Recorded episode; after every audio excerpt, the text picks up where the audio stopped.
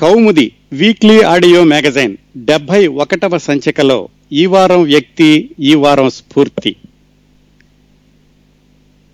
విశ్వనటుడు మహానటుడు విశ్వమానవుడు హాస్యంలో నుంచి విషాదాన్ని విషాదంలో నుంచి హాస్యాన్ని ఎలా సృష్టించాలో తెలిసిన నట మాంత్రికుడు గత శత శతాబ్దంగా ప్రపంచంలోని అన్ని ప్రాంతాల్లోనూ అన్ని భాషల్లోనూ వచ్చిన సినిమాలన్నింటిలో నుంచి ఉత్తమోత్తమమైన నటనను ప్రదర్శించింది ఎవరు అంటే అందరూ ఏకగ్రీవంగా నిర్ద్వందంగా చెప్పగలిగిన పేరు చార్లీ చాప్లిన్. ఆయన సినిమాల్లో మధ్య తరగతి జీవితాల విషాదాన్ని హాస్యస్ఫోరకంగా చిత్రించడం మనల్ని నవ్విస్తూనే ఆ కష్టాల్లో వల్ల మన కళ్ళల్లో నీళ్ళు తిరిగేలా చేయడం ఈ యొక్క అద్భుతమైన కళని సృష్టించినటువంటి ఈ చార్లీ చాప్లిన్ ఆయన సినిమాలు ఇప్పటికీ కూడా వంద సంవత్సరాల తర్వాత కూడా నిత్య నూతనంగా ప్రేక్షకుల్ని అలరిస్తున్నాయి అంటే ఆయన యొక్క ప్రతిభని సృజనాత్మకతని అర్థం చేసుకోవచ్చు. ఆ ప్రతిభ వెనకాల సృజనాత్మకత వెనకాల చార్లీ చాప్లిన్ బాల్యంలో పడినటువంటి కష్టాలు వర్ణనాతీతం. అవి సామాన్యంగా ఎలాంటి వాళ్ళకి కూడా ఇలాంటి కష్టాలు వద్దు పగవాళ్ళకు కూడా వద్దు అనుకునేటటువంటి కష్టాలు ఆయన భరించారు. అన్ని కష్టాలు పడ్డాను అంత హీనంగా బ్రతికాను అంత దారుణమైనటువంటి పరిస్థితుల్లో మేము జీవించాము అని చెప్పుకోవడానికి ఆయన ఏ రోజు కూడా మొహమాట పడలేదు భేషజం లేదు. అన్నింటినీ కూడా ఆయన నగ్నంగా ఉద్విగ్నంగా ఆయన జీవిత చరిత్రలో వ్రాసుకున్నారు. ఆ విశేషాలు క్రిందటి వారం ప్రారంభించాం ఈ వారం కొనసాగిస్తున్నాం. బహుశా వచ్చే వారం కూడా మరికొన్ని విశేషాలు చార్లీ చాప్లిన్ జీవితం గురించి తెలుసుకుందాం. ఈ వారం విశేషాల్లోకి వెళ్ళబోయే ముందు చార్లీ చాప్లిన్ బాల్యంలోని తొలి రోజుల గురించి క్రిందటి వారం ఏం మాట్లాడుకున్నామో ఒకసారి సమీక్షించుకుని ఆ తరువాత ఈ వారం విశేషాల్లోకి వెళదాం. చార్లీ చాప్లిన్ పద్దెనిమిది వందల ఎనభై తొమ్మిది ఏప్రిల్ పదహారున పుట్టాడు. వాళ్ళ అమ్మా నాన్న కూడా నాటకాల్లో వేస్తూ ఉండేవాళ్ళు. ఈయన పుట్టడానికి ముందు వాళ్ళ అమ్మకి వేరే తండ్రి వల్ల ఇంకొక అబ్బాయి ఉన్నాడు. అతని పేరు సిడ్నీ. ఈ నాటకాల్లో వేసేటటువంటి తల్లి నాటకాల్లో వేసేటటువంటి తండ్రి వీళ్ళిద్దరూ కూడా చార్లీ చాప్లిన్ పుట్టిన సంవత్సరంన్నరకే విడిపోయారు. అంటే లీగల్గా ఏమి విడాకులు తీసుకోవడం అలాంటిది కాదు కానీ విడివిడిగా జీవించడం ప్రారంభించారు. ఐదు సంవత్సరాల వయసు ఉన్నప్పుడు చార్లీ చాప్లిన్ తల్లి నాటకం వేస్తుంటే అనుకోకుండా ఆమెకి వేదిక మీద గొంతు పోవడం ఆ వెనకాల ఉన్నటువంటి స్టేజ్ మేనేజర్ చార్లీ చాప్లిన్ని స్టేజ్ మీదకి తొయ్యడం అతనికి తెలిసి తెలియని ఐదు సంవత్సరాల వయసులోనే అతను ఏదో అక్కడ హాస్యం చేయడం అక్కడ ప్రేక్షకులందరూ నవ్వడం ఇలా ప్రారంభమైంది చార్లీ చాప్లిన్ యొక్క నట జీవితం అనుకోకుండా ఐదు సంవత్సరాల వయసులో. అది ఆయనకి మొదటి ప్రదర్శన ఆయన తల్లికి అది చిట్ట చివరి ప్రదర్శన. ఆ తర్వాత ఆమె ఎప్పుడూ నాటకాలు వేయడానికి ఆవిడ సాహసించలేదు ఎవరూ తీసుకోలేదు. అక్కడి నుంచి చార్లీ చాప్లిన్కి వాళ్ళ అన్నయ్యకి వాళ్ళ అమ్మకి ముగ్గురికి కలిసి దుర్భరమైనటువంటి దారిద్ర్యమైన దారిద్ర్య పరిస్థితులు బీదరికం మొదలైంది. అలాంటి పరిస్థితుల్లో ఇద్దరు పిల్లల్ని పోషించడానికని ఐదు సంవత్సరాల వయసు తొమ్మిది సంవత్సరాల వయసు పిల్లలిద్దరికి తల్లి రకరకాల పనులు చేస్తూ ఉండేది. హాస్పిటల్లో నర్సుగా పనిచేసింది ఇంట్లో బట్టలు కుట్టేది చిన్న చిన్న ఇంట్లో ఉన్నటువంటి వస్తువులు అమ్ముకున్నది అలాగే అప్పటి వరకు పోగు చేసుకున్నటువంటి ధనమంతా ఖర్చు పెట్టేసింది అన్నీ అయిపోయాక చిట్ట చివరికి పిల్లల్ని పోషించలేని పరిస్థితుల్లో వీళ్ళ ముగ్గురిని తీసుకెళ్ళి అనాథ శరణాలయంలో వేశారు. అనాథ శరణాలయం నుంచి పిల్లలిద్దరిని తీసుకెళ్ళి వేరే స్కూల్లో జాయిన్ చేశారు. అక్కడ ఉండగానే తల్లికి మతి చెల్లించి ఆవిడ్ని పిచ్చాసుపత్రిలో చేర్పించాలని కూడా పిల్లలిద్దరికీ చెప్పారు. తల్లి ఒక చోట పిల్లలిద్దరూ ఒక చోట. అలా ఒక సంవత్సరం సంవత్సరం అయ్యాక ఆమెకి కొంచెం మానసిక స్థితి బాగుంది అన్నాక ముగ్గురిని కలిసి అనాథ శరణాల నుంచి విడుదల చేసి ఇంటికి పంపించారు. ఇంటికైతే పంపించారు కానీ మళ్ళీ ఎలా బతకాలి? ఆవిడికి మళ్ళా అదే జీవన పోరాటం. పిల్లలిద్దరిని పోషించాలి. ఎలాగోలాగో కనీసం తిండికి ఈ పూట గడిస్తే చాలు అనేటటువంటి పరిస్థితుల్లో మళ్ళీ ముగ్గురు జీవితం ప్రారంభమైంది. ఆమె మెంటల్ హాస్పిటల్ నుంచి వచ్చాక పిల్లలిద్దరూ ఆ అనాథ బాలల స్కూలు నుంచి వచ్చాక. ఇంతవరకు క్రిందటి వారం మాట్లాడుకున్నామండి ఇప్పుడు ఆ తరువాత ఏం జరిగింది? చార్లీ చాప్లిన్ నాటకాల్లోకి ఎక్కువ కాలం ప్రదర్శించేటటువంటి పరిస్థితులు ఎలా వచ్చాయి? ఆయన అమెరికాకి వెళ్ళేటటువంటి సందర్భం ఎలా సంభవించింది? ఆ విశేషాలు ఈరోజు మాట్లాడుకుందాం. మొత్తంగా చూసుకుంటే క్రిందటి వారం చెప్పినట్టుగానే చార్లీ చాప్లిన్ దాదాపుగా పన్నెండు సంవత్సరాల వరకు దుర్భరమైనటువంటి దారిద్ర్యాన్ని అనుభవించాడు. పన్నెండు సంవత్సరాల నుంచి ఇరవై ఒక్క సంవత్సరాల వరకు కొంచెం అటు ఇటుగా జీవితంలో ఎత్తుపల్లాలు చవిచూస్తూ వచ్చాడు. ఇరవై ఒక్క సంవత్సరాల వయసులో అమెరికా రావడం అమెరికా ఒకసారి వచ్చి వెళ్ళాక మళ్ళా రెండోసారి వచ్చాక ఆయనకి కేవలం ఇరవై ఐదు ఇరవై ఆరు సంవత్సరాల వయసులోనే అంటే అమెరికాలో మూకీ సినిమాల్లో నటించడం ప్రారంభించినటువంటి రెండు మూడు సంవత్సరాలకే ఆయన మిలియన్ డాలర్లు తీసుకునేటటువంటి స్థాయికి ఎదిగాడు. అదండి స్ఫూర్తిదాయకమైనటువంటి సంఘటన సంఘటనలు ఈ చార్లీ చాప్లిన్ జీవితంలో. క్రిందట వారం ఎక్కడ ఆపామో అక్కడి నుంచి ప్రారంభిద్దాం. తల్లి ఆ విధంగా మెంటల్ హాస్పిటల్ నుంచి బయటకు వచ్చింది. కొంచెం ఆరోగ్యం బాగుపడింది. పిల్లలిద్దరిని తీసుకుని మళ్ళీ జీవన పోరాటం ప్రారంభించింది. అలా ఉంటూ ఉండగా తండ్రి దూరంగానే ఉంటున్నాడు కానీ వీళ్ళు ఏమవుతున్నారు ఏమిటి అనేటటువంటి విషయాలు తెలుస్తూ ఉంటాయి. ఎందుకంటే వాళ్ళు లీగల్గా విడిపోలేదు. కేవలం విడివిడిగా ఉంటున్నారంతే. ఆ తండ్రి మళ్ళా వేరే పెళ్ళి చేసుకున్నాడు. తల్లి ఇద్దరు పిల్లల్ని పెట్టుకుని ఇక్కడ ఉంటుంది. ఒకరోజు ఆ తండ్రి ఈమె దగ్గరకు వచ్చి భార్య దగ్గరకు వచ్చి ఈ చార్లీ చాప్లిన్ నాటకాలలో వేశాడు కదా వీడు కొంచెం చురుగ్గానే ఉంటాడు వీడిని వీడిని ప్రొఫెషనల్గా నాటకాల్లో పెడితే బాగుంటుంది నాకు తెలిసిన మిత్రుడు ఒక అతను ఉన్నాడు జాక్సన్ అని అతను ఒక నాటకాల ట్రూప్ నడుపుతున్నాడు అతను పిల్లడి కోసం చూస్తున్నాడు పంపించరాదా అని భార్యకి చెప్పాడు. అంటే చార్లీ చాప్లిన్ తల్లికి. చార్లీ చాప్లిన్ తల్లికి ముందు అంతగా సుముఖంగా లేదు. ఎందుకంటే పిల్లడికి ఏదో చదువు చెప్పిద్దాము వాళ్ళిద్దరూ నాటకాలు వేశారు కష్టాలు పడ్డారు అవన్నీ ఆవిడ గుర్తుంది. అందుకని ముందుగా ఆవిడ ఒప్పుకోలేదు. కాకపోతే తండ్రి ఒప్పించాడు. చూడు నువ్వు తిండికి కూడా ఇబ్బంది పడుతున్నావు. పిల్లలిద్దరికీ చదువు చెప్పించాలంటే అయ్యే పని కాదు. నువ్వు ఉదయం తింటే రాత్రి లేదు రాత్రి తింటే ఉదయానికి లేదు. ఇలాంటి కష్టమైనటువంటి పరిస్థితుల్లో కనీసం వాడిని ఆ నాటకాలు వేయడానికి పంపిస్తే గనక కొంచెం ఎంతో కొంత సంపాదించుకొస్తాడు కదా. చదువు సంగతి తర్వాత చూడొచ్చు అని ఎలాగైతే వాళ్ళ అమ్మను ఒప్పించాడు. ఒక విధంగా చెప్పాలంటే చార్లీ చాప్లిన్ ఇలా నాటకాల వైపు వెళ్ళడానికి ఆ విడిపోయినటువంటి నాన్నే కారణం అని చెప్పుకోవచ్చండి. ఎలాగైతే ఆవిడ కూడా అనిపించింది సరే చెప్తున్నాడు కదా పంపిద్దాం కొన్ని రోజులు ఈ చిన్నవాడిని అని సిడ్నీని కాదు ఈ చార్లీ చాప్లిన్ మాత్రం పంపించడానికి ఒప్పుకుంది. ఆ తీసుకునేటటువంటి వ్యక్తి ఎవరు? జాక్సన్ అని వీళ్ళ నాన్న యొక్క ఫ్రెండ్. అతను ఒక నాటకాల కంపెనీ పెడుతున్నాడు. అప్పట్లో ఇంకా సినిమాలు లేవు కదా ఈ నాటకాలే కంపెనీలాగా ఉండేవి ఇప్పుడు సినిమా ప్రొడక్షన్ హౌస్లు ఎలా ఉండయో నాటకాల కంపెనీలు అలాగా ఒక చోట నుంచి ఒక చోటకి వెళ్ళి ప్రదర్శనలు ఇస్తూ ఉండేవి పైగా ఇప్పుడు మనం మాట్లాడుకుంటోంది ఇంగ్లాండ్లో యూరప్లో. ఆయన క్లాగ్ డాన్సర్ ట్రూప్ అని ఒకటి ప్రారంభించి దాంట్లో ఎయిట్ ల్యాంక్షైర్ ల్యాడ్స్ అనేటటువంటి పేరుతోటి ఎనిమిది మంది పిల్లల్ని రంగస్థల ప్రదర్శన కోసమని సిద్ధం చేశాడు. ఏం చేస్తారు వాళ్ళు? డాన్స్లు వేస్తారు పాటలు పాడతారు చిన్న చిన్న స్కిట్స్ వేస్తారు. ఆ విధంగా ఒక కార్యక్రమాన్ని తయారు చేస్తూ ఆ జాక్సన్ అన్న అతను చార్లీ చాప్లిన్ వాళ్ళ నాన్నగారి మిత్రుడు ఈ చార్లీ చాప్లిన్ కూడా తీసుకున్నాడు వాళ్ళ నాన్నగారి రికమెండేషన్ మీద. ఆయనకి అంటే ఈ జాక్సన్కి అప్పటికే ఆరుగురు పిల్లలు ఉన్నారు. ఆరుగురు పిల్లలు ఏడో వాడు ఇదిగో మనవాడు చార్లీ చాప్లిన్ ఎనిమిదో వాళ్ళని ఇంకోవరినో తీసుకున్నాడు. మొత్తం ఎనిమిది మంది పిల్లలను తీసుకుని వాళ్ళకి ఆరు వారాల పాటు బాగా ట్రైనింగ్ ఇచ్చి అంటే ఈ నాటకాల్లో నాటకం అంటే కేవలం సంభాషణలు కాదు పాటలు డాన్సులు అన్నీ కలిపి ఉండేవి వాటిలో ఎలా చేయాలి ఏమిటి ఇలాంటివన్నీ కూడా శిక్షణ ఇచ్చాడు. మొట్టమొదట్లో చార్లీ చాప్లిన్కి కాళ్ళు వణికిపోతూ ఉండేయట. స్టేజ్ మీదకి వెళ్ళాలంటే ధైర్యం సరిపోయేది కాదు. మొత్తానికి ఆయన ఎలాగో ధైర్యం చెప్పి మొట్టమొదటిసారిగా స్టేజ్ మీదకి పంపించాడు. హాస్యంగా ఎలా చేయాలో నేర్పాడు. అలా ఒకటి రెండు ప్రదర్శనలు ఇచ్చాక కాస్త ధైర్యం వచ్చింది. ధైర్యం వచ్చి ఆ ట్రూప్ మేనేజర్ జాక్సన్తో చెప్పాడట ఇలా అందరితో కాదండి మేము ఇద్దరు ముగ్గురం కలిసి విడిగా ఏవైనా చిన్న చిన్న స్కిట్స్ లాంటివి వేస్తాము అని తానే రాసుకుని పక్కనున్న పిల్లల్ని కూడా ఒకళ్ళిద్దరిని చేర్పించుకుని ఆయన స్కిట్స్ వేయడానికని ఆ మేనేజర్ జాక్సన్కి చెప్పాడు.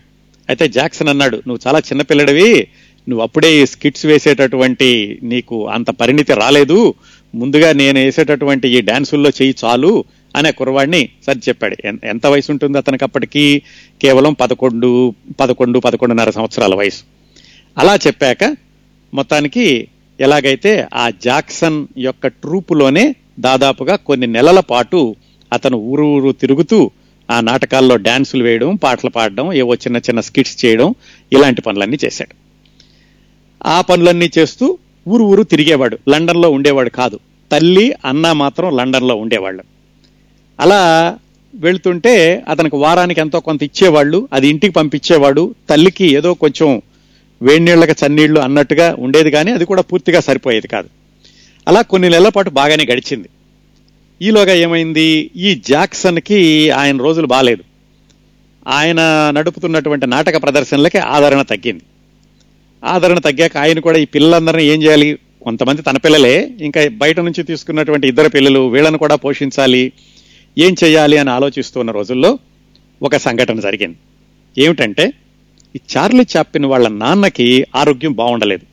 చార్లీ చాప్లిన్ వాళ్ళ నాన్న ఇప్పుడు ఈ జాక్సన్ మిత్రుడే కదా ఈ చార్లన్ చాప్లిన్ చార్లీ చాప్లిన్ చిన్నపిల్లడిగా నాటకాలు వేస్తున్నటువంటి మేనేజర్ జాక్సన్ చార్లీ చాప్లిన్ వాళ్ళ నాన్నగారి మిత్రుడే కదా ఆయన సరే ఈ చార్లీ చాప్లిన్ వాళ్ళ నాన్నకి ఏదైనా సహాయం చేద్దామని ఒక బెనిఫిట్ షో లాంటిది పెట్టాడు. దాంట్లో ఈ పిల్లలందరితోటి కూడా ప్రదర్శన ఏర్పాటు చేయించాడు. దానిలో చార్లీ చాప్లిన్ కూడా ఉన్నాడు. ఆ స్టేజీ మీదకి సీనియర్ చాప్లిన్ని అంటే చార్లీ చాప్లిన్ వాళ్ళ నాన్నని స్టేజీ మీదకి పిలిపించి ఇదిగో ఈయనకి ఆరోగ్యం బాగుండలేదు ఈయన కోసం ఈ బెనిఫిట్ షో వేస్తున్నాము అలాంటి ఉపన్యాసం ఏదో చెప్పారు. అప్పుడు చూశాడు చార్లీ చాప్లిన్ చాలా రోజుల తర్వాత వాళ్ళ నాన్నని. చాలా కష్టంగా ఊపిరి పీల్చడానికి కూడా చాలా బాధపడుతూ వాళ్ళ నాన్న వేదిక మీద ఏదో ఉపన్యాసం ఇచ్చాడు. అయితే ఆ తండ్రిని చూసి ఈ పది పదకొండు సంవత్సరాల చార్లీ చాప్లిన్కి చాలా బాధ వేసిందట. ఇంకా కొద్ది రోజుల్లో చనిపోతాడని అప్పటికి అతడికి తెలియదు ఆ ప్రదర్శన అయిపోయింది. ఏవో వచ్చిన డబ్బులు వాళ్ళ నాన్నకి ఇచ్చారు. వాళ్ళ నాన్న విడిగానే ఉంటున్నాడు. విడిగానే వేరే భార్యతోటి ఉంటున్నాడు. ఈ చార్లీ చాప్లిన్ మళ్ళా ఈ జాక్సన్ అనేటటువంటి ఆయన ఈ తయారు చేసిన నాటకాలు ప్రదర్శించే నాటకాల్లో ఇంకా ముందుకు వెళ్ళబోయే పరిస్థితుల్లో ఏమైందంటే ఆయనకు కూడా నాటకాల ట్రూప్ సరిగా నడవటం లేదు. ఈరోగా చార్లీ చాప్లిన్ కూడా ఆరోగ్యం కొంచెం దెబ్బతింది. అది వాళ్ళ అమ్మకి తెలిసింది. వాళ్ళ అమ్మకి తెలిసి ఆ జాక్సన్కి ఉత్తరం రాసింది. మా అబ్బాయిని పంపించేసేయండి. ఇంకా వేసిన నాటకాలు చాలు. వాడికి ఆరోగ్యం బాగాలేదని తెలిసింది. నేను సరిగ్గా చూసుకోవాలి అనడంతో జాక్సన్ కూడా ఏంటంటే ఎప్పుడు మూసేద్దామని చూస్తున్నాడు. అందుకని చార్లీ చాప్లిని వెనక్కి పంపించేశాడు. ఇన్ని రోజులు ఇన్ని నెలలు ఈ నాటకాలు వేసేటప్పుడు చార్లీ చాప్లిన్ని మధ్యలో స్కూల్కి పంపిస్తూ ఉండేవాడు. రాత్రిపూట నాటకాలు వేసి పొద్దున్నే ఎక్కడుంటే అక్కడ స్కూల్కి. కాకపోతే అది వానాకాలం చదువులాగా ఉండేది. ఒక క్రమ పద్ధతి ప్రకారం నియమబద్ధంగా వెళ్ళేటటువంటి స్కూల్ కాదు కదా ఎప్పుడు టైం ఉంటే అప్పుడు వెళ్ళడం. అందువల్ల చదువు కూడా అరాకొరగా కొనసాగింది కానీ మిగతా పిల్లలందరిలాగా ఒక పద్ధతిలో ఆయన చదువు కొనసాగలేదు. సరే ఆ జాక్సన్ నాటక కంపెనీలో నుంచి వచ్చేసి తల్ల దగ్గరకు తల్లి దగ్గరకు వచ్చేశాడు. రాగానే ఈయనకి అంటే ఈ చార్లీ చాప్లిన్ పిల్లాడికి కొంచెం ఏదో ఆస్తమా ఏమో అని అనుమానం వచ్చి ఏదో భేద వైద్యులకి ఎవరికో చూపిస్తే పర్వాలేదులే తగ్గిపోతుంది అన్నారేవో మందులు ఇచ్చారు మొత్తానికైతే తగ్గిపోయింది. ఇక అక్కడి నుంచి వీళ్ళ అన్నయ్య తను తల్లి మళ్ళీ మొదలైంది జీవన పోరాటం. అప్పటి వరకు ఆ నాటకాల కంపెనీలో పనిచేసినప్పుడు వచ్చినటువంటి డబ్బులు ఎప్పటికప్పుడు ఇంట్లో తినడానికి సరిపోయేదే కానీ దాన్ని దాచుకుని తర్వాత రోజులకి ఉపయోగించుకునేటటువంటి అంతగా పొదుపు చేయడానికి ఆయన వీలైనంత సంపాదనే కాదు. అంత చిన్న పిల్లడిగా ఉన్నప్పుడు. ఆయన ఆత్మకథలో రాసుకున్నాడు ఈ పరిస్థితుల్లో అసలు ఎన్ని ఇళ్ళు మారామో ఎక్కడున్నామో ఏం తిన్నామో కూడా నాకు సరిగ్గా గుర్తులేదు. కాకపోతే చాలా ఇబ్బందులు పడేవాళ్ళం. ఎందుకంటే అప్పటి సమాజంలో వారమంతా ఎలా తిరిగినా కానీ కనీసం ఆదివారం రాత్రిపూట ఇంట్లో వంట చేసుకుని తినడం అనేది పరువుగల కుటుంబం ఒక మాదిరి కుటుంబాలు చేసే పని. అది కూడా చేయలేరు అంటే కేవలం బిచ్చగాళ్ళ లెక్క అని అప్పటి సమాజంలో ఉండేదట. అందుకని ఆదివారం వస్తే కనీసం ఆదివారం రాత్రి వంట చేసుకుందాము అంటే వాళ్ళ అమ్మ వైపు చూసేవాళ్ళు. వాళ్ళ అమ్మ కూడా జాలిగా వీళ్ళ వైపు చూసేది. మరి ఆరు పెన్నీలు ఇచ్చి ఏదో ఒకటి తీసుకురండిరా అండే అనేదట. ఏదో కొంచెం మాంసం ముక్క రెండు కూరగాయలు తీసుకొస్తే వాటినే వేడి చేసుకుని తినేవాళ్ళు. ఆదివారం సాయంకాలం కూడా బయటికి వెళ్ళి ఎవరినైనా అడిగితే బాగుండదు అని. మళ్ళీ ఈ పేదరికం మొదలైంది వాళ్ళకి. ఇంతవరకు చార్లీ చాప్లిన్ చేసింది ఏమిటి? కొన్ని నెలల పాటు ఆ జాక్సన్ కంపెనీలో ఆ చిన్నపిల్లలతో కలిసి స్టేజ్ మీద పాటలు పాడడం నాటకాలు ఆడడం అంతవరకే. ఇలా వీళ్ళ బేదరికం కొనసాగుతూ ఉండగా హఠాత్తుగా ఉన్నట్టుండి కొద్ది రోజులు మాత్రం కాస్త వాళ్ళు సౌకర్యవంతంగా బ్రతకగలిగే అవకాశం వచ్చింది. ఎలాగంటే వీళ్ళ అమ్మగారి ఫ్రెండ్ ఒక ఆవిడ ఎవరో బాగా ధనవంతుడిని పెళ్ళి చేసుకుంది. అందుకని ఆవిడ ఏం చేసిందంటే ఈ చార్లీ చాప్లిన్ వాళ్ళ అమ్మని చార్లీ చాప్లిన్ వాళ్ళ అన్నయ్యని ముగ్గురిని కూడా కొన్ని రోజులు రండి మాతో ఉందరు కానీ నేను ఇలా ఒక ధనవంతుణ్ణి పెళ్ళి చేసుకున్నాను అనేసరికి తల్లి పిల్లలిద్దరిని తీసుకుని ఆ మిత్రురాలి దగ్గరికి వెళ్ళింది. అక్కడ పది రోజులు పదిహేను రోజులు ఉన్నారు.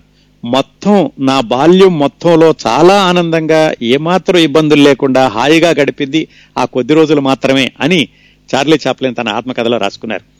అది కేవలం మిత్రులుగా చూడడానికి వెళ్ళారు కదా అది అయిపోయింది మళ్ళీ వెనక్కి వచ్చేశారు మళ్ళీ పేదరికం మొదలైంది. ఇదంతా జరిగేసరికి పద్దెనిమిది వందల తొంభై తొమ్మిదవ సంవత్సరం. అంటే ఇతనికి పది సంవత్సరాలు నిండుతూ ఉన్నాయి. పది పదిన్నర సంవత్సరాల వయసులో ఉండగా వీళ్ళ అన్నయ్యకి పద్నాలుగు సంవత్సరాల వయసు వచ్చింది. వాళ్ళ అన్నయ్య పేరు సిడ్నీ. అతనికి పద్నాలుగు సంవత్సరాల వయసులో టెలిగ్రాఫ్ బాయ్గా ఒక చిన్న ఉద్యోగం దొరికింది. అతను ఆ అనాథ స్కూల్లో ఉండగానే ఏదో శిక్షణ అది తీసుకున్నాడు. దానివల్ల అతనికి టెలిగ్రాఫ్ బాయ్గా ఉద్యోగం వచ్చింది. వీళ్ళ అమ్మగారేమో కుట్టు పని చేస్తూ ఉండేది.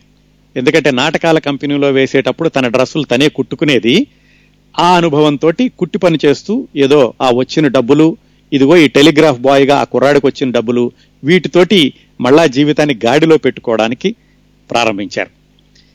ఆవిడట రోజుకి పన్నెండు జాకెట్లు కుట్టేదట. గంటకి ఒక జాకెట్ చొప్పున. అలా వారానికి యాభై నాలుగు జాకెట్లు కుడితే ఆ వచ్చేటటువంటి డబ్బులు ఆరు షిల్లుంగుల తొమ్మిది పెన్నీలు. అవి పూర్తి చేయడానికని రాత్రిపూట బాగా రాత్రి అయ్యే వరకు ఒక్కొక్కసారి తెల్లవారుజాము వరకు అలా కుట్టు మిషన్ మీద కుడుతూ ఉండేదట. కుడుతూ ఉంటే వణికే పెదవులతో కుడుతూ ఉంటే చార్లీ చాప్లిన్ కూర్చుని జాలిగా వాళ్ళ అమ్మవైపు చూస్తూ ఉండేవాడట. ఎంత పది సంవత్సరాల వయసు. ఆ దృశ్యాలన్నీ కూడా ఇంకా నాకు కళ్ళ కట్టినట్టుగా ఉన్నాయి. రాత్రిపూట నిద్ర కళ్ళని ఆపుకుంటూ అమ్మ అలా కుడుతూ ఉండేది. అంత పని ఎందుకు చేస్తుందో తెలుసు నాకు కానీ ఏమీ చేయలేని నిస్సహాయ పరిస్థితిలో అలా అమ్మవైపు చూస్తూ నేను నిద్రపోయేవాడిని ఏ రాత్రికో అని రాసుకున్నాడు. ఈ వాళ్ళ అన్నయ్య అయితే టెలిగ్రాఫ్ బాయ్గా పనిచేస్తున్నాడు. వారం అంతా వెళ్ళొచ్చేవాడు. ఆ టెలిగ్రాఫ్ బాయ్గా పనిచేయడానికి వాళ్ళు ఏదో కొన్ని దుస్తులు ఇచ్చేవాళ్ళు. అవి వేసుకుని అతను డ్యూటీకి వెళ్ళేవాడు. ఆదివారం పూట సెలవు కదా? ఆ రోజు సరైన దుస్తులు ఉండేవి కాదు. మిగతా పిల్లలందరూ ఎగతాళి చేసేవాళ్ళు.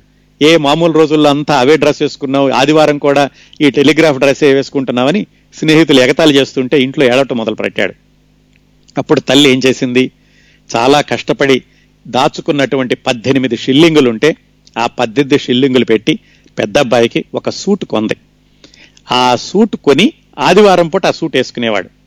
సోమవారం దాన్ని తీసుకుని వెళ్ళి తాకట్టు పెట్టేది ఆ సూట్ని. ఆ సూట్ని తాకట్టు పెట్టి ఆ తాకట్టు పెట్టగా వచ్చిన డబ్బులు తీసుకొచ్చి ఆ డబ్బులతోటి వారం గడిపి మళ్ళా ఈ వారంలో తను సంపాదించుకున్నటువంటి డబ్బులు తీసుకెళ్ళి శనివారం రోజు మళ్ళా ఆ తాకట్టు విడిపించి ఆదివారం అతను వేసుకుని మళ్ళా సోమవారం తీసుకెళ్ళి ఇలా గడిపేది. అలా ఒక సంవత్సరం గడిచింది. సంవత్సరం గడిచాక ఆ తాకట్టు పెట్టి అతను ఏమన్నాడు? ఇంతకు ముందు ఇచ్చినటువంటి డబ్బులు నేను ఇవ్వలేను. సంవత్సరం అయిపోయింది కదా. నేను ఇంకా తక్కువ ఇస్తాను అన్నాడు. దాంతో మళ్ళా ఏడుస్తూ ఇంటికి వచ్చింది అరే ఇంకా దీనికి తాకట్టు పెట్టడానికి కూడా లేదు. మనకు వారం గడవదు.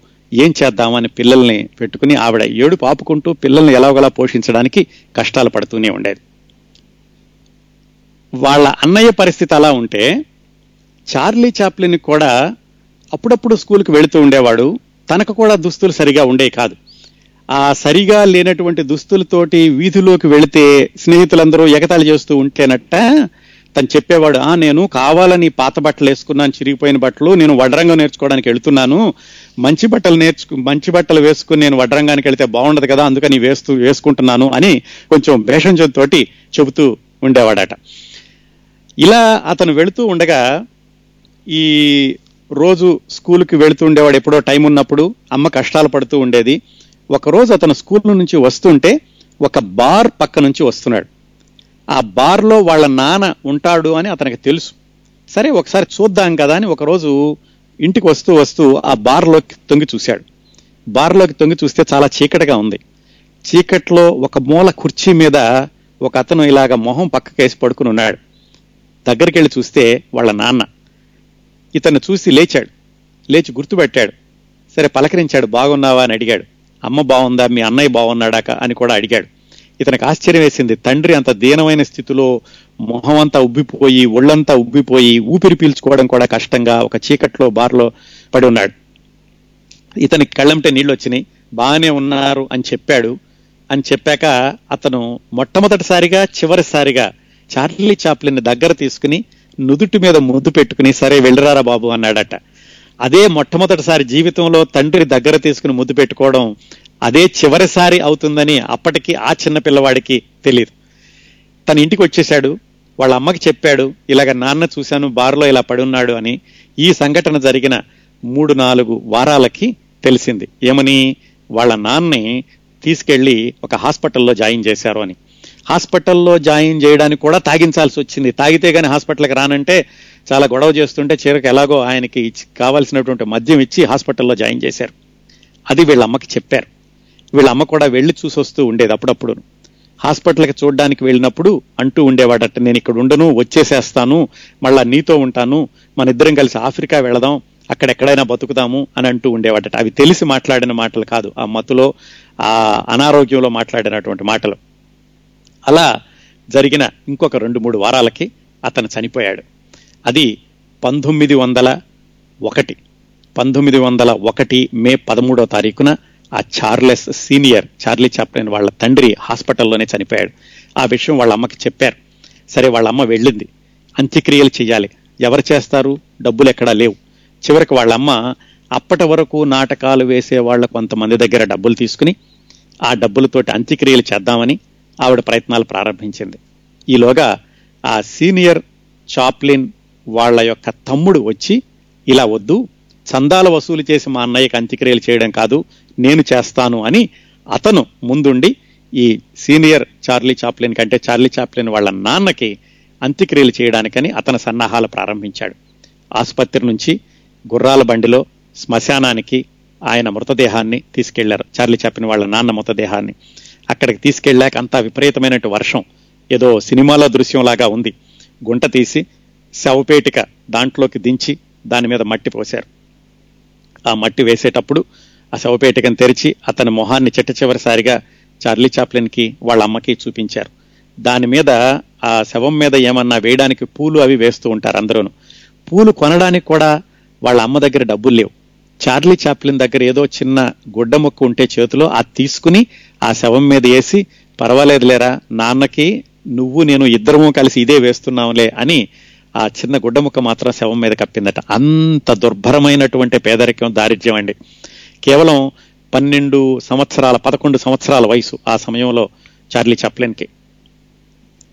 అది అయ్యింది అయిపోయాక ఆ సీనియర్ చార్లీ చాప్లిన్ తమ్ముడు మిగతా వచ్చినటువంటి మిత్రులు అందరూ ఎక్కడో భోజనం చేయడానికి వెళ్ళారు. వీళ్ళని రమ్మని పిలవలేదు. వీళ్ళు కూడా వెళ్ళలేదు. ఇంటికి వచ్చేసింది ఇద్దరు పిల్లల్ని తీసుకుని. ఇంటికి వచ్చాక చూస్తే ఏముంది? ఇంట్లో తినడానికి ఏమీ లేదు. చిట్ట చివరికి వెతక వెతక ఇంట్లో ఏదో పాత దీపపు బుడ్డి ఒకటి కనపడితే దాన్ని తీసుకెళ్ళి ఆ వీధిలో పాత సామాన్లు అమ్మేవాడు వెళుతుంటే పాత సామాన్లు కొనేవాడు వెళుతుంటే వాడికి ఇస్తే వాడు ఒక అరపెన్ని ఇచ్చాడట. అరపెన్ని ఇస్తే ఒక రొట్టె తెచ్చుకుని ఇంట్లో ఉన్న మాంసం మొక్క రొట్టె కాల్చుకుని తిన్నారు. అది వాళ్ళ నాన్న చనిపోయిన రోజు జరిగినటువంటి సంఘటన. ఆ తర్వాత ఏం చేశాడు తిను? ఈ చిన్నపిల్లడిగా ఉంటూనే అప్పుడప్పుడు స్కూల్కి వెళుతూ ఏవో చిన్న చిన్న చిల్లర పనులు కూడా చేస్తూ ఉండేవాడు. పూలు అమ్ముతూ ఉండేవాడు. ఆ పూలు అమ్మేటప్పుడు వీళ్ళ నాన్న చనిపోయిన కొద్ది రోజులకి చేతికి ఒక నల్ల గుడ్డ కట్టుకుని పూలు అమ్మడం ప్రారంభించాడు. అంటే అది ఒక ఆచారం అట అప్పట్లోను. మరి ఇప్పుడు ఉందో లేదో తెలియదు ఎవరన్నా చనిపోతే చేతికి ఒక చిన్న గుడ్డ కట్టుకునేవాళ్ళు. ఇతను ఆ చేతికి గుడ్డ కట్టుకుని పూలు అమ్ముతుంటే ఆ కొనే వాళ్ళందరూ చూసి ఎవరు అని అడిగారట. అంటే ఎవరింట్లో ఎవరో చనిపోయారు అని వాళ్ళకి తెలుసు. మా నాన్న అని చెప్పాడు. వాళ్ళు జాలితోటి మరి కొంచెం పూలు ఎక్కువ కొనడం లేదా కొన్న పూలకే ఎక్కువ డబ్బులు ఇవ్వడం ఇలా చేసేవాళ్ళు. ఒక బార్ దగ్గర ఆ పూలు అమ్ముతుంటే వాళ్ళ అమ్మ చూసి ఏంట్రా ఎక్కడ అమ్ముతున్నావంటే అదిగో ఆ బార్ దగ్గర అమ్ముతున్నాను అక్కడైతే ఎక్కువ పూలు అమ్ముతాయంటే ఇంటికి పిలిచి కోప్పడి నువ్వెప్పుడూ వెయ్యొద్దు ఆ పబ్ దగ్గర అమ్మొద్దు నువ్వు. మీ నాన్న అలాగే తాగి తాగి చనిపోయాడు. మళ్ళా నువ్వు అలాంటి వాతావరణంలో పూలు అమ్మడం నాకు ఇష్టం లేదు అని అతన్ని తీసుకొచ్చేసింది. తీసుకొచ్చేశాక ఇతను స్కూల్కి వెళ్తూనే ఇంకా ఏదైనా అమ్మి డబ్బులు సంపాదించాలి. తల్లి అయితే కుట్టు పని చేస్తోంది. అన్నయ్య టెలిగ్రాఫ్ దాంట్లో ఏదో కొంచెం కొంచెం వస్తున్నాయి. ఇంకా ముగ్గురికి అద్దె ఇవ్వాలి తిండికి కావాలి. అందుకని ఇతను చిన్న చిన్న పనులు ఏమిటి? బంగాళాదుంపల చిప్స్ అమ్ముతూ ఉండేవాడట. ఈ తినే వస్తువుల మీద ఎక్కువగా కేంద్రీకరించి ఎలా అమ్మాలి ఎలా డబ్బులు సంపాదించాలి ఆలోచిస్తూ తల్లికి చెప్పాడు. అమ్మా నేను ఇంకా స్కూల్కి వెళ్ళను. స్కూల్కి వెళితే మన ముగ్గురు కూడా మనం బతకడం కష్టమవుతోంది. అందుకని నేను కూడా స్కూల్ మానేసేసి ఏదో ఒక పని చేస్తూ ఉంటాను అని వాళ్ళ అమ్మని ఎలాగైతే ఒప్పించి స్కూల్ మానేసేశాడు. అంతేనండి. ఆ ఇదంతా పన్నెండు సంవత్సరాల లోపే జరిగింది. అప్పటి వరకు కూడా స్కూల్కి అప్పుడప్పుడు వెళ్ళాడు. మొత్తంగా చెప్పుకోవాలంటే చార్లీ చాప్లిన్ చదువుకున్నది చాలా చాలా తక్కువ. అంటే ఎలిమెంటరీ చదువు కూడా అది కూడా సక్రమంగా సవ్యంగా జరగలేదు. అప్పుడప్పుడు వెళ్ళిన అటువంటి సందర్భాలు మాత్రమే. స్కూల్ మానేశాడు. స్కూల్ మానేసి ఏం చేశాడు? ఇంకక్కడి నుంచి ఆ చిన్న పిల్లడు పన్నెండు సంవత్సరాల వయసున్న పిల్లడు చెయ్యని పనంటూ లేదు. ఏం చెయ్యలేదు అని అడగాలి మనం. అద్దాల కొట్లో పనిచేశాడు. అంటే అద్దాలు తొడవడం. ఖాళీగా ఉన్నప్పుడు అక్కడ అపార్ట్మెంట్ కాంప్లెక్స్ లాది ఉంటే ఆ సెల్లార్లోకి వెళ్ళి అక్కడ ఏవో గంజిపిండి కొవ్వొత్తులు మిఠాయిలు బిస్కట్లు వాళ్ళకే వీళ్ళకి ఇస్తూ అది కొంతకాలం చేశాడు. కొంతకాలం ఒక డాక్టర్ దగ్గర బాయ్గా పనిచేశాడు. అంటే ఏమిటి? ఆ డాక్టర్ దగ్గరికి వచ్చినటువంటి పేషెంట్లు కూర్చుంటే వాళ్ళకి చిట్టీలు రాసివ్వడం వాళ్ళ లోపలికి వెళ్ళాక బయటకు వచ్చాక వాళ్ళని మందుల షాపుకు పంపించడం ఇలాంటి బాయ్ పనిచేశాడు ఆ వాళ్ళందరూ అక్కడ వేచి చూసేటప్పుడు డాక్టర్ కోసం తనదో చిన్న చిన్న హాస్యం పనులు చేసి వాళ్ళని నవ్విస్తూ ఉండేవాడట. అలా కొంతకాలమైంది. తర్వాత పుస్తకాల కొట్టులో కొన్ని రోజులు పనిచేశాడు. తర్వాత గాజు సామానులు తయారు చేసేటటువంటి షాపులో కొంతకాలం పనిచేశాడు. గాజు సామాన్లు తయారు చేయడం అంటే ఆ ట్యూబ్ని నోట్లో పెట్టుకుని గట్టిగా ఊదాలి. ఊదితే కానీ ఆ ద్రవ పదార్థంలో ఉన్నటువంటి గాజు ఒక షేపులోకి రాదు. అది కొంతకాలం పనిచేశాక వాళ్ళు చెప్పారు బాబు నువ్వు చిన్నపిల్లడివి. ఈ వయసులోనే ఇలాగా ఊదుతూ ఉంటే నీ ఊపిరితిత్తులు దెబ్బతింటే మిమ్మల్ని చూస్తే జాలేస్తుంది. వద్దులే అని అది కూడా మానిపించేశారు. అక్కడ మానేశాక ఒక ప్రింటింగ్ ప్రెస్లో చేరాడు. ఇదంతా పదకొండు పన్నెండు సంవత్సరాల వయసులోనండి. ప్రింటింగ్ ప్రెస్లో చేరాక అక్కడ ట్రెడిల్ మీద తొక్కాలి. అలాగే ఆ రోలర్ ఇంక్ రోలర్స్ అన్నీ కూడా మొయ్యాలి. అది కూడా కష్టమైంది. ఇలా రకరకాల పనులు చేస్తూ కొంచెం కొంచెం డబ్బులు వచ్చినా చాలు కుటుంబం గడుస్తుంది అని తల్లికి సహాయం చేద్దామని అలా కష్టపడుతున్న రోజుల్లో ఇంకొక ఒక కొంచెం ఊరట కలిగించేటటువంటి సందర్భం ఏమిటంటే వాళ్ళ అన్నయ్యకి సిడ్నీకి అప్పటికి పదహారేళ్ళు. ఆ సిడ్నీకి ఒక అవకాశం వచ్చింది. ఏమిటి? మర్చెంట్ నేవీలో అంటే ఈ నౌకలో ఒక బాయ్గా వెళ్ళడానికి సౌత్ ఆఫ్రికా వెళ్ళేటటువంటి నౌకలో ఒక బాయ్గా చేయడానికి అతనికి అవకాశం దొరికింది. దానికి ఎంత ఇస్తారు? ఒకసారి నౌక వెళితే కనుక ఆ షిప్లో మూడు వారాలు పడుతుంది వెళ్ళి వెనక్కి రావడానికి. షిప్ బయలుదేరడానికి ముందు ముప్పై ఐదు షిల్లింగులు ఇస్తారు. ఆ తర్వాత ఆ షిప్లో మిగతా వాళ్ళు ఇచ్చేటటువంటి డబ్బులు అవి మళ్ళీ ఆ షిప్ వెనక్కి వచ్చాక ఇంకెంతో కొంత ఇస్తారు. ముప్పై ఐదు షిల్లింగులు అడ్వాన్స్గా ఇచ్చేస్తారు. అమ్మయ్య పర్వాలేదు కొంతలో కొంత నయం ముప్పై ఐదు షిల్లింగులు అంటే కనీసం కొద్ది వారాలు బాగా నడుస్తుంది. ఈ మూడు వారాలు వెనక్కి వచ్చే వరకు అనుకున్నారు. అనుకుని మొట్టమొదటగా ఆ సిడ్నీకి అడ్వాన్స్ ఇచ్చినటువంటి ముప్పై ఐదు షిల్లింగులు తీసుకొచ్చి వాళ్ళ అమ్మ చేతిలో పెట్టాడు. అమ్మయ్య అనుకున్నారు. ఆ హాయిగా అంతవరకు తినలేనటువంటి తిండికి కావాల్సిన వస్తువులు ఏవో కొనుక్కున్నారు. కేకులు ఐస్ క్రీములు కూడా తెచ్చుకున్నారు. వాళ్ళ అన్నయ్య మొదటిసారిగా ఆ యాత్రకి వెళ్ళాడు. వెళ్ళి మూడు వారాల తర్వాత మళ్ళా వచ్చాడు. వచ్చేసరికి మరికొన్ని డబ్బులు వచ్చినాయి. మళ్ళీ రెండోసారి బయలుదేరడానికి ముందు ముప్పై ఐదు షిల్లింగులు ఇచ్చి వెళ్ళాడు తనకు వచ్చినటువంటి అడ్వాన్స్.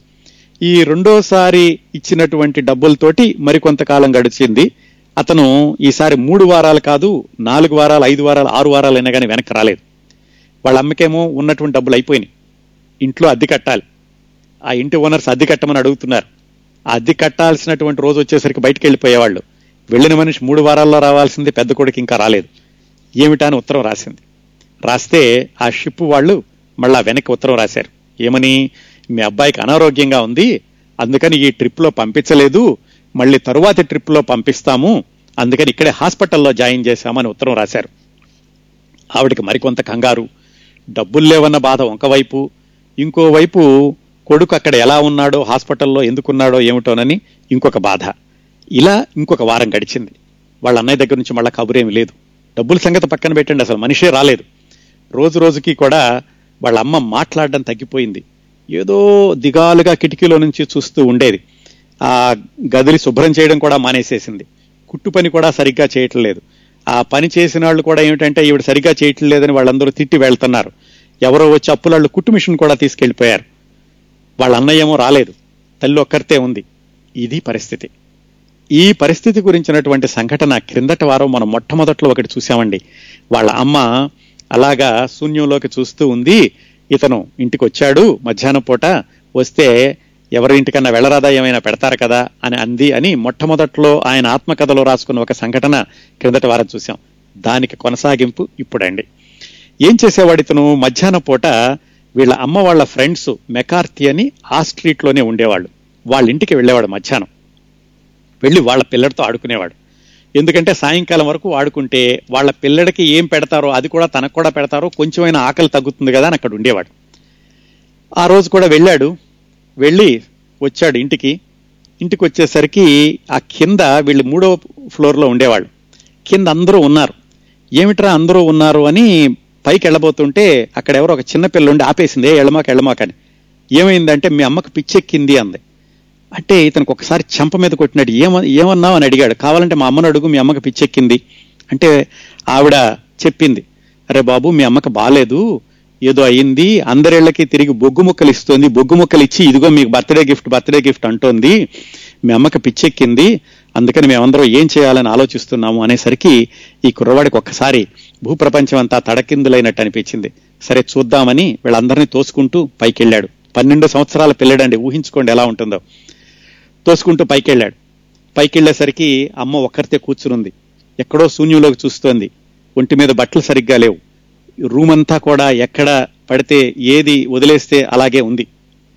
దగ్గరికి వెళ్ళాడు అమ్మ ఏమైంది ఏమిటి అని అడిగాడు. అంటే ఏడటం మొదలు పెట్టాడు ఆవిడ ఒళ్ళో కూర్చుని. ఆవిడ దగ్గరకు తీసుకుని ఏంట్రా ఏమైంది? అని అడిగింది. అవును అమ్మా నీకేంటి బాగాలేదట కదా? నీకేంటి పిచ్చెక్కింది అంటున్నారు అని అడిగాడు. ఏమోరా నాకేం తెలుసు? మీ అన్నయ్యని ఎవరో దాచేశారా? మీ అన్నయ్య నా దగ్గరికి రానివ్వట్లేదు అందుకని అందరిళ్ళకి వెళ్ళి అడుగుతున్నాను అని మాట్లాడడం ప్రారంభించేసరికి ఇతరికి తెలిసిపోయింది ఇంకా. తల్లికి నిజంగానే మతి భ్రమించింది ఏం మాట్లాడుతుందో తెలియట్లేదు ఏం చేస్తోందో తెలియట్లేదు అని ఇతను గ్రహించి సరే అమ్మా నేను ఇప్పుడే వస్తాను డాక్టర్ని తీసుకొస్తాను అని కిందకి వెళ్తుంటే వాళ్ళు చెప్పారు అవసరం లేదురా బాబు మేము మేము అప్పటికే కబుర్ చేసాం డాక్టర్కి డాక్టర్ వస్తాడు నువ్వు ఇక్కడే ఉండు అని ఆ కుర్రాన్ని పట్టుకున్నారు. కొద్దిసేపటికే ఆ చర్చిలో ఉండేటటువంటి ముసల డాక్టర్ ఎవరో వచ్చాడు. వచ్చి పైకెళ్ళి వాళ్ళ అమ్మని చూసి ఇది పూర్తిగా మతిభ్రమణే ఈవిడికి ఆరోగ్యం సరిగా లేక తిండి సరిగా లేక బలహీనత వల్ల ఇలాగ మతి భ్రమించింది ఈవిడిని ఇంకా ఇంట్లో ఉంచడం వల్ల ఉపయోగం లేదు. వెంటనే పిచ్చాసుపత్రికి తీసుకెళ్ళాలి అని అతను చెప్పాడు. అక్కడ కనీసం అతను తిండైనా ఇస్తారు తిండి తింటేనైనా ఆవిడ ఆరోగ్యం కొంత బాగుపడుతుందేమో అని. ఈ పిల్లడికేం తెలియట్లేదు ఏం జరుగుతుందో. ఎందుకంటే అన్నయ్య లేడు ఓడ మీద వెళ్ళిపోయాడు. అతను అక్కడ హాస్పిటల్లో ఉన్నాడు ఎప్పుడొస్తాడో తెలియదు ఇంట్లో కనీసం అన్నం ఉన్నా లేకపోయినా మాట్లాడడానికి చూడడానికి తల్లి అయినా ఉండేది. ఇప్పుడు తల్లిని కూడా తీసుకెళ్తా తీసుకెళ్ళిపోతాం అంటున్నారు. అలా నిశ్చ నిశ్చేష్టుడై చూస్తూ ఉన్నాడు నిస్సహాయంగా ఏం చేయలేడు. చూస్తూ ఉండగా వీళ్ళందరూ పైకెళ్ళి ఆ పిచ్చి తల్లిని తీసుకుని ఆవిడ బట్టలేవో సరిచేసి ఆ బ్యాగులో కొన్ని బట్టలు అవి సర్ది పెట్టి కిందకి తీసుకొచ్చారు. ఇతరు కూడా వెంటనే నడుస్తున్నాడు. ఎక్కడ తీసుకెళ్తారో తెలుసు కానీ ఏం చేయాలో తెలియదు వాళ్ళెమ్మటే అతను కూడా నడవటం మొదలు పెట్టాడు ఒక మైలు దూరం ఉంది పిచ్చాసుపత్రి. ఆ మైలు దూరం నడిపించుకుంటూ వెళ్తుంటే వాళ్ళు ఏం చెప్తే అది చేస్తోంది. ఎందుకంటే ఆమెకేమీ తెలియటం లేదు ఏం జరుగుతోంది అనేది ఇంత చేసి ఆమె వయసు ఎంతో తెలుసండి? కేవలం ముప్పై సంవత్సరాల లోపు మాత్రమే. ఇతనికేమో పన్నెండు సంవత్సరాల వయసు వాళ్ళ అన్నయ్యకి పదహారు సంవత్సరాల వయసు ఆమెకి ముప్పై ముప్పై ఒక్క సంవత్సరాల వయసు మాత్రమే. అంత చిన్న వయసులో ఆరోగ్యం అలాగా శిథిలమైపోయి చిక్కిపోయి మతి భ్రమించి మైలు దూరం నడిపించుకుంటూ పిచ్చాసుపత్రికి తీసుకెళ్తుంటే వణికిపోతూ అటు ఇటు ఊగుతూ వెళ్తుంటే అందరూ ఏదో తాగింది తాగి వెళ్తోంది అనుకున్నారట. వీళ్ళకి మాత్రమే తెలుసు పిచ్చాసుపత్రికి తీసుకెళ్తున్నామని. ఎలాగైతే మైలు దూరం నడిపించుకుని చార్లీ చాప్లిన్ కూడా వెళ్ళాడు తల్లితో పాటుగాను. వెళ్ళా పిచ్చాసుపత్రికి వెళ్ళాక అక్కడ ఒక నర్సు తీసుకుని ఏదో పేపర్లు అవి పూర్తి చేసి వాళ్ళ అమ్మను లోపల తీసుకెళ్తోంది. లోపల తీసుకెళ్తుంటే ఇతను పిల్లడు ఏం చెప్తాడు? అమ్మా నేను రేపు కనపడతానులే అన్నాడు. అలా తెలిసి తెలియకుండా తల ఊపింది. ఎందుకంటే తల్లికి ఏం జరుగుతుందో కూడా తెలియదు అప్పటికే పూర్తిగా మతి పూర్తిగా చెలించింది. దాంతో లోపలికి వెళ్ళింది. ఈ ఒక్కడే పిల్లడే వెనక్కి తిరిగాడు. వెనక్కి తింటే డాక్టర్ అడిగాట ఏరా బాబు ఎక్కడుంటావు నువ్వు వెళ్ళి అని.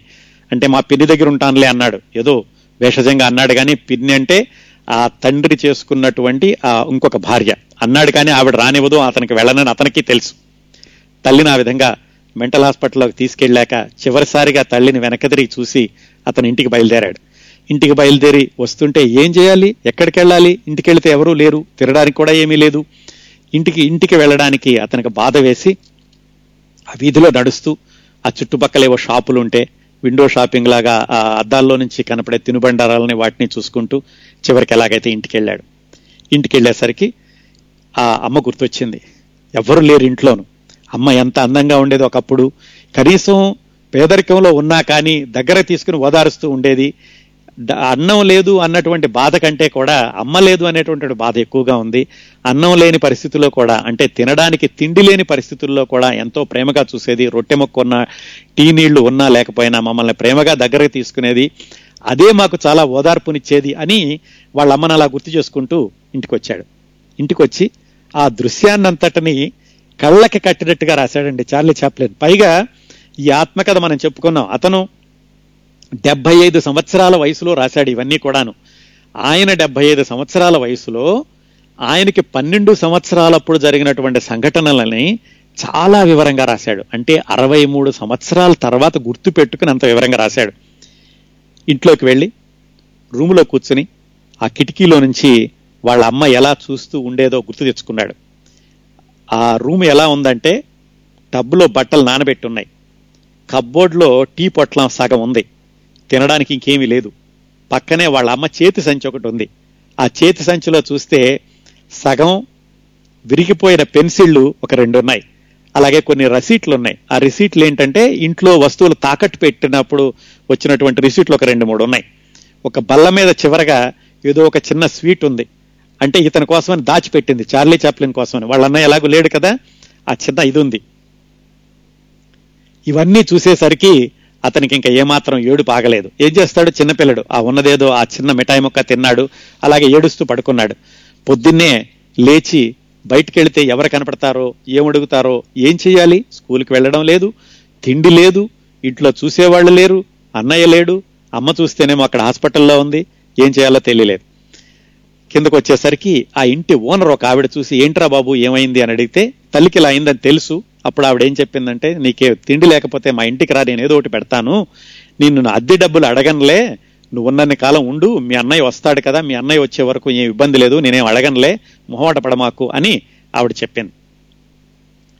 ఆవిడ చెప్పి సరే కిందకు వచ్చి ఆ మర్నాడు అమ్మను ఒకసారి చూద్దామని మైలు దూరంలో ఉన్న మెంటల్ హాస్పిటల్కి వెళ్తే వాళ్ళు చెప్పారు ఇక్కడ కాదు ఇక్కడ నుంచి ఇరవై మైళ్ళ దూరంలో కేన్ హిల్ అని ఒకటి ఉంది. ఆ కేన్ హిల్ ఆశ్రమానికి అక్కడికి తీసుకెళ్ళాము. ఈ మెంటల్ ఎక్కువగా ఉన్న వాళ్ళని ఉంచడానికి అని చెప్పారు. ఇరవై మైళ్ళు వెళ్ళడానికి ఇతనికి మరి ఎలా వీలవుతుంది? పన్నెండేళ్ళ పిల్లడు ఏమీ లేదు. తినడానికే తిండి లేదు. ఇరవై మైళ్ళు వెళ్ళలేడు. అయ్యో ఇంకా తల్లిని చూడలేనా అనుకుని మళ్ళీ వెనక్కి వచ్చేసాడు ఏం చేసేవాడంటేనట చాలా ఆలస్యంగా కిందకి దిగి ఇంటి ఆవిడకి కనపడకుండా బయటికి వెళ్ళిపోయి ఆ రోడ్లెమిటే తిరిగి మళ్ళా రాత్రి ఎప్పుడో వచ్చి అప్పుడు పడుకునేవాడు. ఇంటి ఆవిడ కనపడితే మళ్ళా ఏదో ఒకటి చెప్పాలి ఆవిడకి లేకపోతే ఆవిడ పెట్టిన తిండి తినాలి. మరి ఆ వీధిలో మెకార్తీ వాళ్ళు ఉన్నారు వాళ్ళ ఇంటికి వెళ్ళొచ్చు కదా తెలిసిన వాళ్ళే కదా. అక్కడికి వెళితే వాళ్ళు అమ్మ ఎలా ఉంది ఏమిటని అడుగుతారు.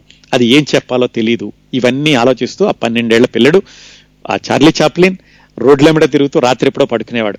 కొన్ని రోజులు కనిపించింది ఎంతకాలం ఇలా ఆకలితో ఉంటాను ఏదో ఒకటి చూసుకోవాలి కదా అని. వీళ్ళ వీధిలోనే వెనకాల వడ్రంగి వాళ్ళు ఉంటే ఆ వడ్రంగి వాళ్ళ దగ్గరికి వెళ్ళి నేను కూడా మీ దగ్గర ఏదో ఒకటి పని చేస్తాను నాకు కొంచెం పని ఇవ్వండి అని అడిగి వాళ్ళతోటి ఆ రంపం పెట్టి ఆ కోసేటటువంటి చెక్క ముక్కలు కోసేటటువంటి పని తీసుకుని వాళ్ళేవో కొన్ని డబ్బులు ఇస్తే వాటితోటి ఏ రోజుకు ఆ రోజు తిండికి మాత్రం సరిపోయేలాగా ఉండేవాడు. ఎంత భయంకరమైన దుర్భరమైన పరిస్థితిలో ఊహించుకోండి. ఎక్కడ ఇంకొక ఈ సంఘటన జరిగినటువంటి పదిహేను సంవత్సరాలకి అతను వన్ మిలియన్ డాలర్స్ ఆ రోజుల్లో వన్ మిలియన్ డాలర్స్ అంటే ఊహించుకోండి. కేవలం పదమూడు సంవత్సరాల్లో అతను అంటే ఇంకొక పదమూడు సంవత్సరాల్లో ఈ సంఘటన జరిగిన పదమూడు సంవత్సరాలకు అతను వన్ మిలియన్ డాలర్స్ తీసుకునేటటువంటి స్థితికి ఎదిగాడు. ఇప్పుడు వంద సంవత్సరాల తర్వాత కూడా ప్రపంచంలో అత్యధిక శాతం ప్రజలు గుర్తుపట్టగలిగేటటువంటి నటుడు విశ్వ నటుడు చార్లీ చాప్లిన్ ఆ పన్నెండు సంవత్సరాలకే ఇంత దుర్భరమైనటువంటి బాధల్ని దారిద్ర్యాన్ని ఎదుర్కొన్నాడు. అమ్మ లేదు అన్న ఎప్పుడొస్తాడో తెలియదు ఒక్కడే ఇంట్లో ఎవరు లేరు ఇంటికి వస్తే పలకరించేవాళ్ళు లేరు ఆ వడ్రంగి పని చేస్తూ వాళ్ళు పెట్టింది ఏదో తింటూ ఇంటికొచ్చి పడుకునేవాడు. ఇలా కొన్ని రోజులు జరిగాక ఒక రెండు మూడు వారాలు ఏదో జరిగింది. అప్పటికి ఒకరోజు ఇంటికి వచ్చేసరికి ఇంటి ఆవిడ ఎలాగైతే దారి కాచి పట్టుకుంది ఈ పిల్లడికి కనపడకుండా తిరుగుతున్నాడని పట్టుకుని ఒక మాట చెప్పింది ఇదిగోరా బాబు నీకు ఒక టెలిగ్రామ్ వచ్చింది అని ఒక టెలిగ్రామ్ చూపించింది. ఆ టెలిగ్రామ్ ఏమిటంటే వాళ్ళ అన్నయ్య ఆ షిప్ నుంచి వెనక్కి వస్తున్నాను అని ఒక టెలిగ్రామ్ ఇచ్చాడు. ఆ టెలిగ్రామ్లో ఉంది ఫలానా రోజు నేను వాటర్లో స్టేషన్కి వస్తున్నాను స్టేషన్కి రా అని అతనికి తెలియదు తల్లిని ఇలాగ మెంటల్ హాస్పిటల్లో చేర్చారు అని ఆ టెలిగ్రామ్ తీసుకుని ఎలాగైతే ఎవరో సహాయం తీసుకుని ఆ వాటర్లూ స్టేషన్కి వెళ్ళాడు. అక్కడ దిగాడు వాళ్ళ అన్నయ్య. ఈ ఎనిమిది వారాలు తొమ్మిది వారాలు అయింది అప్పటికి. అక్కడికి వెళ్ళేసరికి ఇతను చూసి ఆశ్చర్యపోయాడు అన్న ఏంట్రా ఏమైంది? ఇంత చిక్కిపోయావేంటి ఇలా ఉన్నావేమిటి అని. అతను చాలా బాగా పళ్ళు ఇంకా బోళ్ళని వస్తువులు నౌకల నుంచి వచ్చాడు కదా అవన్నీ తీసుకుని దిగాడు. అవన్నీ తీసుకుని గుర్ర బండిలో పెట్టుకున్నారు. ఆశ్చర్యపోయాడు చాలి చెప్పలే అన్నయ్య ఇవన్నీ మాకే మనకేనా అని అడిగా అవునరా మనకేను మన కోసమే తెచ్చాను. అమ్మ ఎలా ఉంది? అని అడిగాడు. అంటే అప్పుడు చెప్పాడు అమ్మకి ఇలాగ అయింది హాస్పిటల్కి తీసుకెళ్ళాము మెంటల్ హాస్పిటల్లో చేర్పించాము అని. చాలా రోజుల తర్వాత అంటే అమ్మని అక్కడ జాయిన్ చేశాక అతను ఎవరితోనూ అంత ఇదిగా మాట్లాడేటటువంటి పరిస్థితులు రాలేదు. ఒకసారి అన్నయ్యకి ఇవన్నీ చెప్తుంటే చాలా తేలిగ్గా మనసంతా తేలికైనట్టుగా ఉంది అని రాసుకున్నాడు. అవన్నీ చెప్పాడు అన్నయ్యకి. వాళ్ళ అన్న కూడా బాధపడ్డాడు అయ్యో ఇలాగైందా అని. మొత్తానికి ఎలాగైతే ఇంటికి చేరుకున్నారు చేరుకున్నాక వాళ్ళ అన్నయ్య చెప్పాడు అరే నేను ఇంక వెళ్ళడం మానేస్తాను. ఈ నౌకల మీదకి వెళ్ళను. నువ్వు ఒక్కడవే ఉండిపోతావు. నువ్వు ఇలాగ ఏమవుతావో తెలీదు. నేను కూడా మానేసి ఇద్దరం కలిసి నువ్వేదో అప్పట్లో నీకు కొంచెం నాటకాల్లో కాస్త అనుభవం ఉంది కదా. నాటకాల్లోనే మనం పూర్తి సమయం ఖర్చు పెట్టడానికి అని చెప్పేసి మనం ప్రయత్నిద్దాము. నేను కూడా సహాయం చేస్తాను. మనం నాటకాల్లో కెరీర్ వెతుక్కోవడానికి చూద్దాము అని తమ్ముడికి చెప్పి ఆ రాత్రి చాలా సరుకులు అవి తీసుకొచ్చాడు కదా శుభ్రంగా తిన్నారు కాస్త ఆనందంగా ఉంది కడుపు నిండా తిని పడుకున్నారు.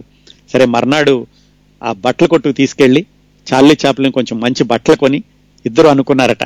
ఇప్పుడు అమ్మ మనతో ఉంటే ఎంత బాగుండేదో కదా నేను ఇన్ని తీసుకొచ్చాను ముగ్గురు ఉండుంటే ఎంత ఆనందంగా ఉండేవాళ్ళము అని వాళ్ళ అన్నయ్య చెప్పి ఇతను కూడా తీసుకుని ఇద్దరూ కలిసి ఆ ఇరవై మైళ్ళ దూరంలో ఉన్న ఆ కేన్ హిల్ హాస్పిటల్కి వెళ్ళి వాళ్ళ అమ్మను చూద్దామని ఇద్దరు వెళ్ళారు.